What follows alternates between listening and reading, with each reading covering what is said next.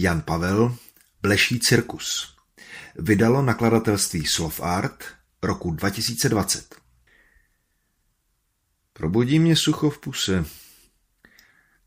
Chvíli mžourám do tmy, nejsem v posteli sám, dokonce nejsem ani ve své posteli. Musím chvíli přemýšlet, jestli vedle mě leží Klára nebo nějaká jiná. Co jsem se rozvedl, je mi alkoholová a sexuální zdrženlivost velmi vzdálená. Ta alkoholová nejvíc. To modrozlaté povlečení se zvonečkama ale poznávám, takže jsem u Kláry. Uleví se mi.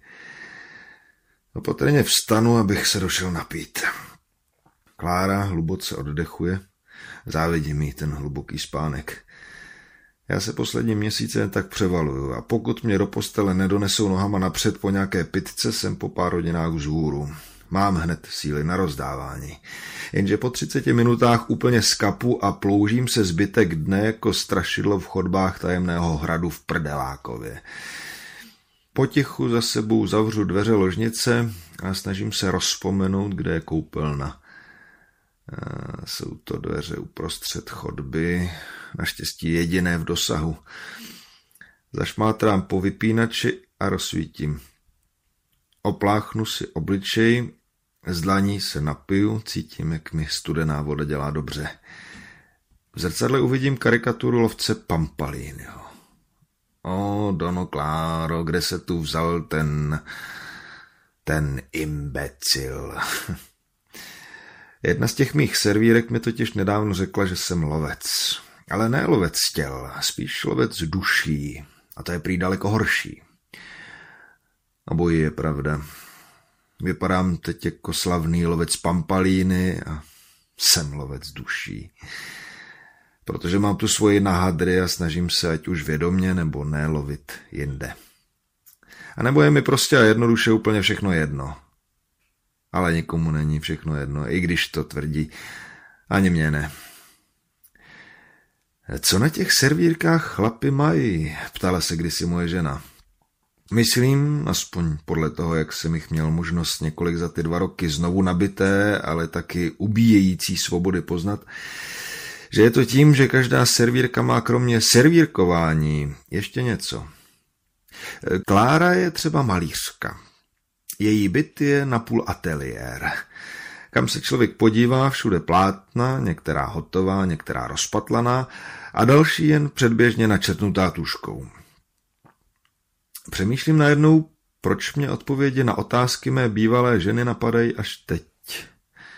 A proč se mi to najednou stává tak často. Bude to asi tím, že se jimi konečně zabývám. Pozdě, ale přece. Je mi to už sice k něčemu, bylo by lepší zapomenout, protože bych nic z toho, co se stalo, vrátit nechtěl. Ale nejde to tak rychle. V zrcadle nad umyvadlem vidím, jak se na mě ze stěny za zády šklebí tlama podivně kvasimodovsky pokroucené postavy. Tohle naštěstí nejsem já. Jen jedno z těch nedokončených pláten. A proč nejsem doma? Nechci tu být, až se Klára probudí. Ráno v cizích bytech nesnáším. Ty trapné chvíle ticha, sem tam bodnutí výčitky, předstírání, jaký to byl včera úžasný večer, ještě podařenější noc. Ani střídání na záchodě a téměř společná hygiena nejsou nic pro mě. Raději se vypařím, dokud je čas. Doma se pak v tichu a klidu samoty pokusím vzpamatovat, abych zase držel chvíli pohromadě. Vylezu z koupelny, v pokoji na křesle rozstřídím svoje svršky od klářiných, obleču se, chvíli kontroluju, jestli mám na sobě opravdu jen svoje věci, pak popadnu batoh a vyploužím se chodbou ke dveřím. Když vezmu za kliku, zjistím, že je zamčeno. Hledám všude kolem, na věšáku, na lavičce, na botníku, ale nic. Vrátím se do obýváku, ale klíče nikde nenajdu. Pak si vybavím, že jsme jen ve zvýšeném přízemí. Tak odhrnu závěs. Ještě nezačalo svítat. Při pohledu na hodiny zjistím, že je čtvrt na pět. Dolů na chodník je to tak dva metry a mám štěstí. Kolem okna vede hromosvod. Není nad čím přemýšlet. Otevřu okno, chytím se chladivé ocely hromosvodu a vyhoupnu se na parapet. Není nic snažšího.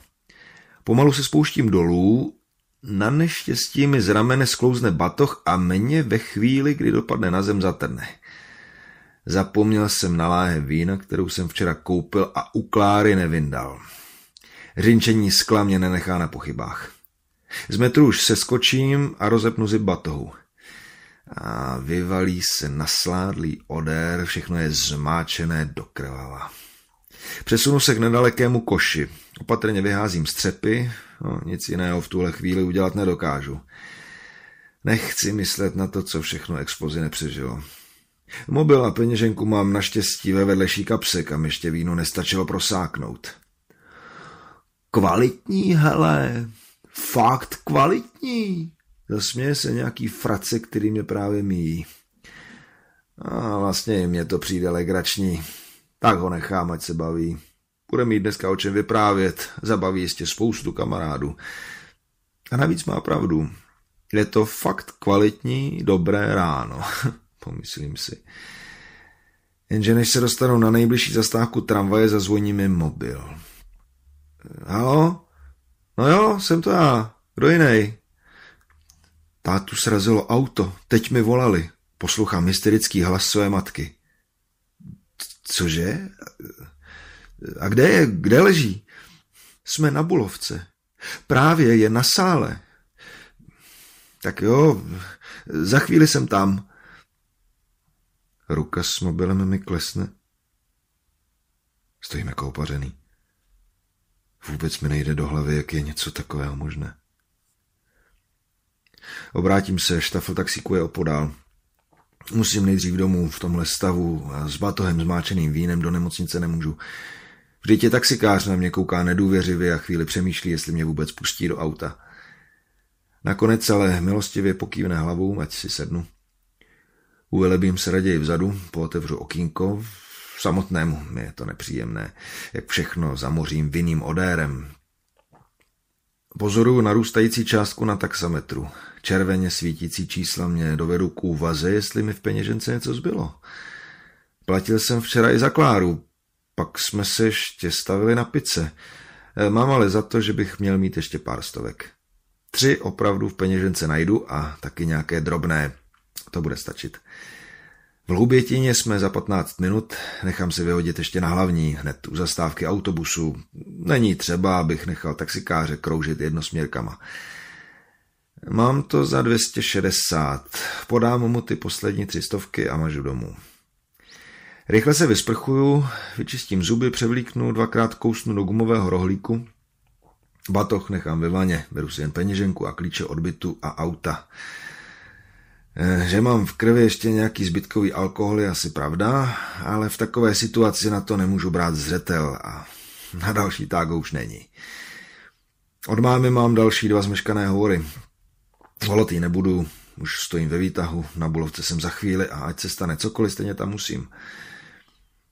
Venku svítá, pálí mě oči a pomalu mi začíná docházet, co se děje. Možná už taky střízlivým, žaludek se mi začíná svírat, spál bych. Chvíli přemýšlím, kde jsem naposledy zaparkoval. Hmm, nevzpomenu si, ale jako obvykle stačí obejít barák kolem dokola, auto najdu kousek od popelnic. Nastartuju a vyrazím. Hlavně v klidu. Snažím se soustředit, co to dá. Musím se do nemocnice dostat bez úhony.